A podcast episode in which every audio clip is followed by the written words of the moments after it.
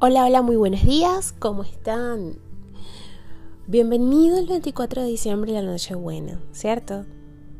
Para quienes son nuevos por acá, mi nombre es Isneikar Blanco, soy psicólogo clínico y me especializo en la atención a mujeres, trabajando lo que es el empoderamiento, la autoestima, crecimiento personal y gestión emocional.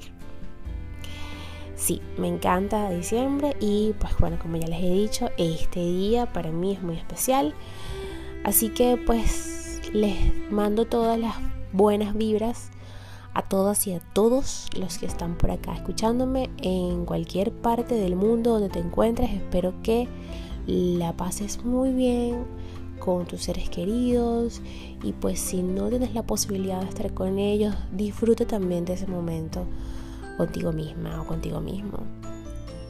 El día de hoy vamos a hablar sobre el respeto y la confianza. Estas dos o estos dos componentes tan importantes en la vida. Uno se exige y el otro se gana. ¿Ok? Entonces vamos a ver cuál es cuál. Siempre he pensado que la confianza es quizás la entrega más frágil que hacemos a las personas. Eh, o que hacemos nosotros mismos, ¿no? Como bien eh, reza el título de este episodio, es algo que ganamos a cucharitas de café y que cuando la perdemos lo hacemos a toneladas. Además es curioso porque a medida que las personas ganamos en años, esto se polariza todavía más. La experiencia suele dictar prudencia a la hora de entregar nuestra confianza. La hemos visto traicionada en tantas ocasiones que tendemos a guardarnos para nosotras mismas una parte cada vez más grande. Así, la vida nos suele volver más cordiales, pero también más desconfiados. Hay por acá un dicho que dice confiar en todos es, insensato, perdón. Pero no confiar en nadie es neurótica torpeza. Y esto lo dice Juvenal. Y pues estoy totalmente de acuerdo con esto, ¿ok? Eh, el hecho de que confiemos en alguien no significa que pensemos que es menos que nosotros. Y tampoco es una falta de respeto. Piensa por un momento que la confianza tiene que ver con la entrega, con el apoyo de una parte de nosotros que podemos perder en caso de que éste falle. El respeto tiene que ver con el reconocimiento y la habilidad y la habilitación, perdón, de la otra persona para relacionarse con nosotros. Por lo tanto, hablamos de dos valores distintos, aunque es cierto que en algunos casos las líneas que los separan es muy fina.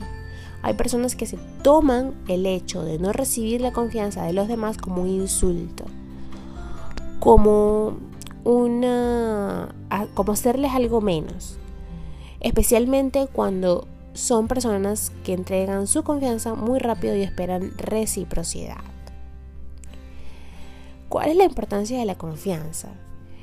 Pues bien, Piensa por un momento que nuestros antepasados vivían en tribus y que cazaban en grupo. Hacían una vida en sociedad en la que las relaciones eran mucho más cercanas que las que solemos tener ahora. Y sobre todo, mucho más interdependientes. Así, la confianza era un valor fundamental. Si se trataba de acorralar una presa para cazarla, nadie podía abrir el cerco porque si no, ese día todos se quedaban sin comida. Más de una vez me he encontrado con alguna persona que se ha molestado porque no he compartido con ella parte de mis pensamientos o de algún hecho que conocía. También me he sentido en el otro lado. He hecho preguntas y no he obtenido respuesta. Nunca lo he preguntado, pero creo que también ha sido por ese motivo. El caso es que tampoco me he sentido bien cuando no han confiado en mí. Hay realidades que a las personas nos cuesta aceptar y una de ellas es la de no tener la confianza de otra persona. Piensa que puede que para ti eh, seas una persona en la que tengas una gran confianza. O sea, tú tienes confianza en ti misma y consideras que eres una persona de fiar. Llevas toda la vida contigo y te conoces. Es más, tienes un gran poder sobre lo que haces o decides.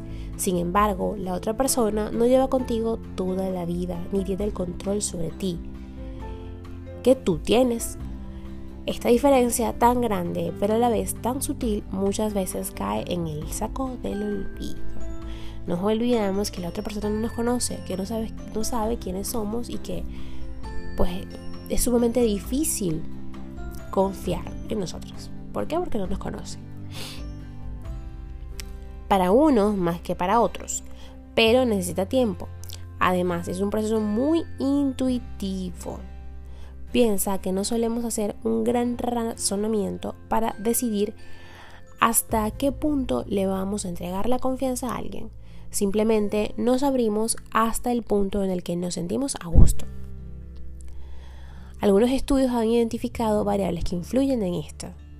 Cuanto más semejante a nosotros es la persona, más rápido le entregamos nuestra confianza. Es decir, cuando hay tele, como decimos en psicodrama, ¿ok? Cuando está esa, ese feeling que sientes que esa persona está en la misma sintonía que tú, pues es un poco más fácil abrirse a, ella. Eh, por ejemplo, a las personas que van con niños, eh, con personas mayores o con animales, también tendemos a entregársela rápido. Entendemos que si alguien se ha fiado de ellas para que se encarguen de algo tan valioso, es que deben ser confiables. O que están allí cuidando, o sea, vemos una persona que cuida a un niño, una persona que cuida a un perrito, una mascota, pues eso nos inspira algo de confianza, ¿sí? Es una persona que se encarga de algo, que cuida a alguien. Eh, también le entregamos la confianza más rápido a quienes comparten nuestras aficiones, eh, ya que podemos mantener largas conversaciones con ellas sin entrar en temas personales. Es decir, si consigues a una persona que le gusta también el cine, que le gusta leer, que le gusta la saga de Harry Potter, por supuesto que te vas a poner a hablar con esa persona de una manera fluida sobre aquello que les gusta. Sin tener que ahondar en cosas eh, muy personales. Eh, por otro lado, también tenemos que la reflexión más bonita que podemos hacer respecto a la confianza es la preciosa sensación de ser dignos de ella para las personas que nos quieren. Ya no, eh, que ya no sepan que no les vamos a traicionar, que sepan que no les vamos a traicionar, perdón, sino que intuyan que vamos a ser los primeros en entrar allí cuando nos necesiten.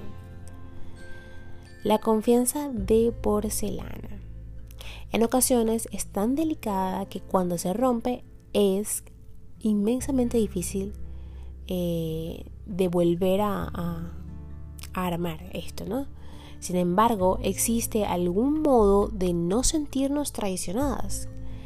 Desde la psicología budista, sí, como lo oyeron, nos animan a confiar en los demás, pero sabiendo que nos pueden fallar en algún momento.